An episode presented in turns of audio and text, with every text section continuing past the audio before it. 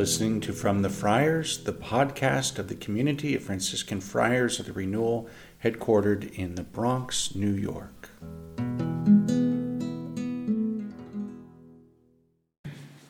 May the Lord give you his peace. Good morning, everyone. We're so thankful for the opportunity to preach a homily today. Um, this reading from Ephesians 5 is a reading that has a lot of uh, meaning for me. This is the reading I was in college and I was asking the Lord for a word, and uh, this thing about you once were darkness, now you are light, live as children of the light, really uh, kind of summarized my faith journey up until that point, and it's how I ended up receiving the name Luke when I became a friar. It's uh, one of the names that means light, and um, the other option was Lucifer, light bearer. I thought a, a lifetime of confusion and consternation trying to explain to people why my name was Father Lucifer. So, um, Luke, we took Luke, and uh, just a little word on what it means to be living in the light. Um, this gospel is, is funny as it is sad. Jesus healing the blind man, and it's uh, comical the way the story unfolds that these people are so closed minded, so in the dark. They, you know, confronted with this miraculous healing of the guy born blind, and, and they just refuse to kind of admit and uh, they want to use that miracle as a condemnation of Jesus. It's really an example of these uh, somebody who's really in the dark, really in the dark, and uh, there are probably varying degrees of being in the dark to the light. I imagine it as like the dimmer. You know, you can if you have a dimmer at your house, you can kind of play with how dark or how light it, it becomes. Um, so a few stories that illustrate this example. Um, I remember the first time I met somebody who was really living in the dark was when I was a little boy. And uh, I have a little brother. Now, I don't have an older brother, but I have a little brother. And uh, we were at the house. It was Lent. And the money from the rice bowl was missing. Now, the rice bowl was this cardboard bowl, bowl that you made that you got from church, and you put like quarters in it and it had pictures of starving children in Africa on, on it. And they, you know, and you're donating a quarter every day to like be sent to the missions to help, you know, uh, support starving children. And um, all the quarters were gone. So the money was missing in the rice bowl. And of course, my parents were trying to figure out what happened. My little brother, who was probably around four years old at the time, had the residue of chocolate all over his mouth. and a bunch of empty candy bar wrappers in his room. And uh, I just remember this kind of intense moment where my parents were confronting him, and he was denying it. You know, where did the candy come from? I, I don't remember. You know, did you take the money from the rice bowl? And he was just like, he was locked in, his heels were dug in, and he was like, no, it wasn't me. I didn't do it, you know. And I just remember myself, I'm probably around maybe nine years old, 10 years old. Um, just scandalized. This little kid is like, he's caught red handed and he's clearly guilty. And he, you know, the evidence is just overwhelming. And he just refused to admit it. He refused to, to repent or to say, okay, I'm sorry, you caught me.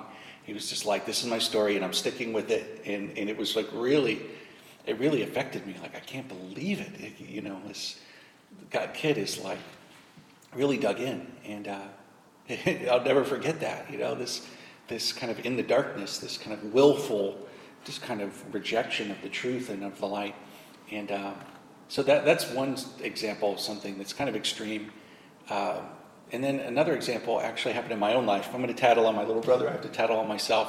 Um, we had some friends on our block whose parents were often working, so we would like to hang out there.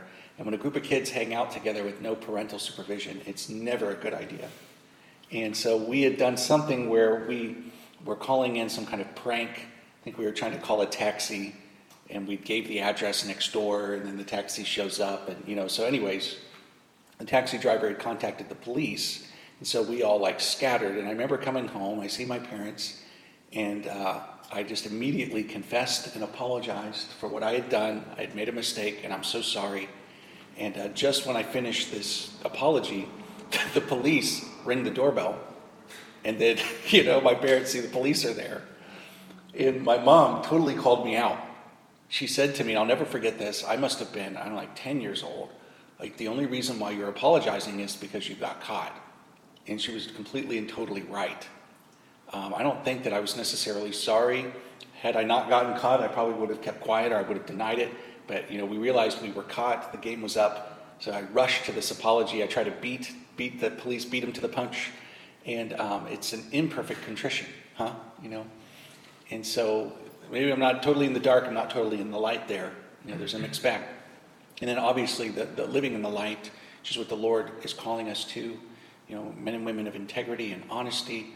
You know, and, and it's um, so refreshing. Maybe you go to the sacrament of confession, and you can just say, you know, I'm sorry. I, I've sinned. You name it and claim it for what it is, and you submit it to His mercy, but without any excuses, without any conditions. And um, that that actually ends up being more difficult than you would think, huh?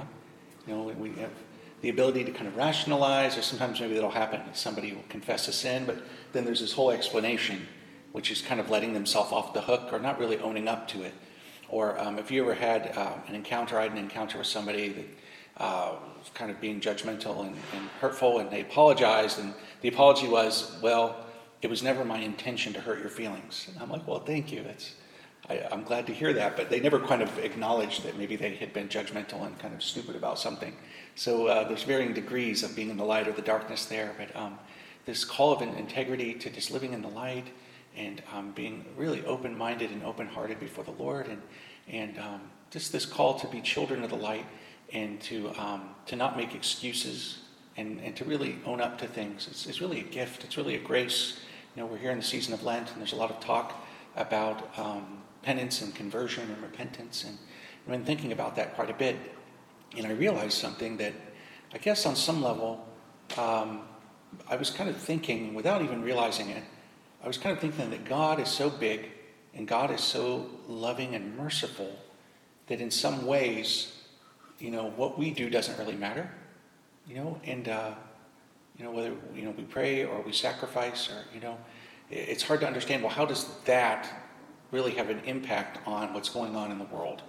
Or how does that even affect my relationship with God? It's a similar idea to like, like if God already knows what I'm going to say before I say it, then like, why do I pray? You know, if he, he already knows what I'm going to say, he already knows what I need. You know, there's a mystery here, huh, which I think speaks somehow of God's own humility, that uh, it does matter. You know, the, the, uh, the quality of our repentance and the sincerity of our effort, um, our prayers, somehow this all powerful, all loving God has willed that what we do matters and that we are being invited by Him to cooperate with His work, with what He is doing in the world. So our prayers, our penances, I'm thinking about Our Lady of Fatima and the message penances and prayers. You think little Jacinta, little Francisco, they're going to be canonized here in May.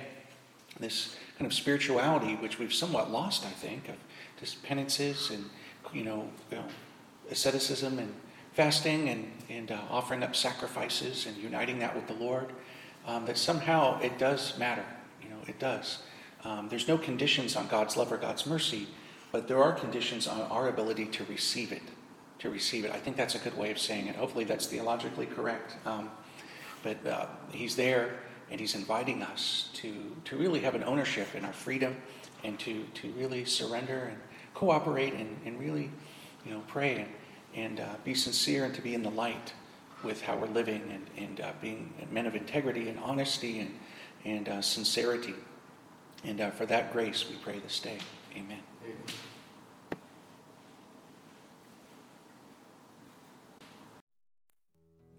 We hope you've enjoyed listening. Please visit us on our website, franciscanfriars.com, or follow us on social media, CFR underscore Franciscans. God bless you.